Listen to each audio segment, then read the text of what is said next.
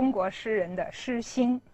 呃，说到心这个东西呢，就听起来呢就不是那么明确。我们说诗歌，这是一个很明确的一个概念。那么诗心，我们到底怎么理解呢？呃，咱们看一段儿呃前人的这个表述。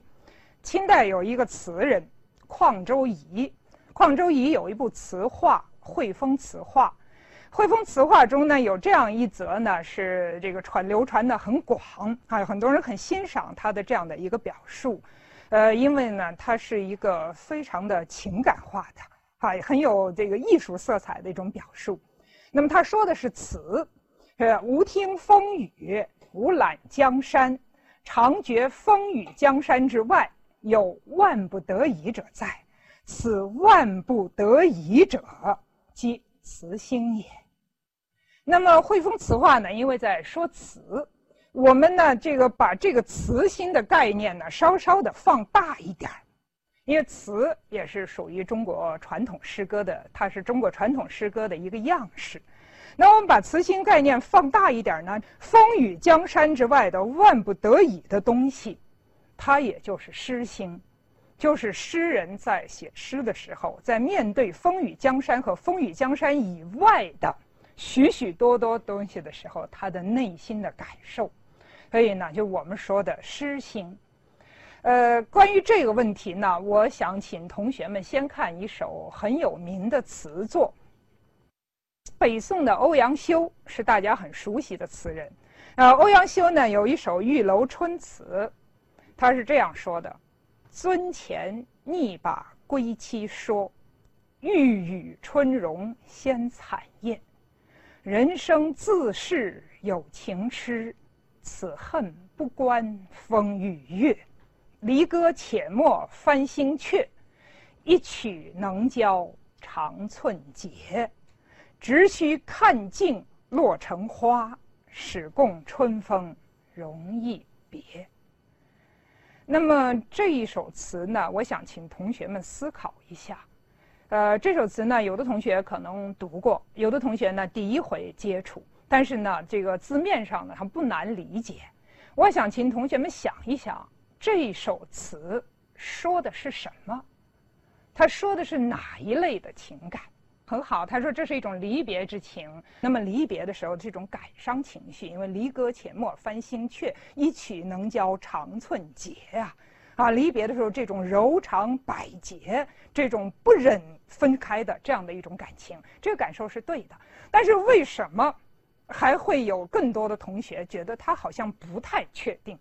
他甚至于是可能写友情，可能写亲情，可能写此外的某一种我说不清楚的一种感情呢。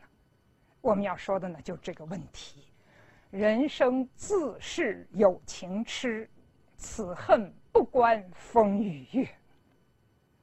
这种感情，它可能有一个感发，有一个诱发的这个感情的一个原因，有一个诱因。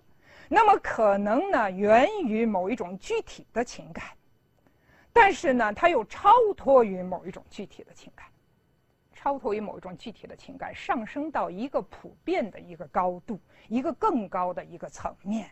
人生自是有情痴，此恨不关风与月。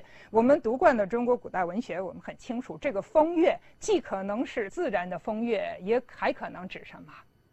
人生指风月，可能指爱情。但是呢，如果我们准确的说，它就是爱情，或者就是自然之风月，这合不合适？不合适。对，因为欧阳修说的很清楚啊，人生自是有情痴，此恨不关风与月。人之多情，人面对风雨江山的时候，那个不得不喷发出来，用各种形式表达出来的那个万不得已之情，它是超越在某一种具体的情感之上的。它是离情啊，是离情当中的，可能是爱情，可能是亲情，可能是友情，可能是以上所有这一切的总和。但是呢，它又不见得具体去确指到某一种具体的情感。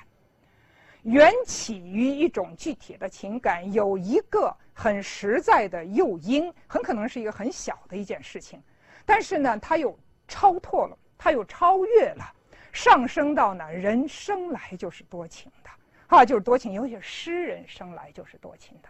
人生自是有情痴，此恨不关风与月。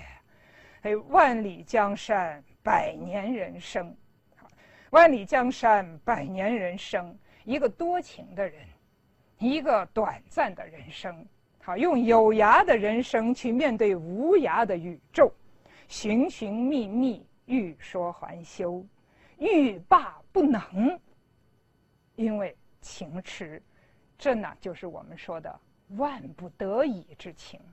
就一个诗人呢，面对自然的风月、人生的诸种情感，还可纠缠其中，是欲说还休，欲罢不能，但又超越其上，超越其上。抒发出来的这种万不得已之情，这就是我们就要谈到的这种诗心啊，诗心。因此呢，我们说到这儿呢，啊，可以做这样的一个理解：我们要谈的诗歌，它真是语言艺术的极致，王冠上的明珠。你看，一首写很寻常的离情别绪的作品，我们可以做那样多的解读，它给我们提供了一个多大的空间。让我们贴近诗人之心呢，去理解它。而且呢，这样的明珠，这样的艺术的极致，它可不是一个从地下出土的一个文物、一个珍藏，它是活生生的，它是人类心灵、人类情感的一种表现，而且是至高的、至高无上的一种表现。古今中外，凡是可以被称作诗的，它都是一种心灵和心灵的碰撞。生命和生命之间的自然的交流，是一种高贵的生活方式。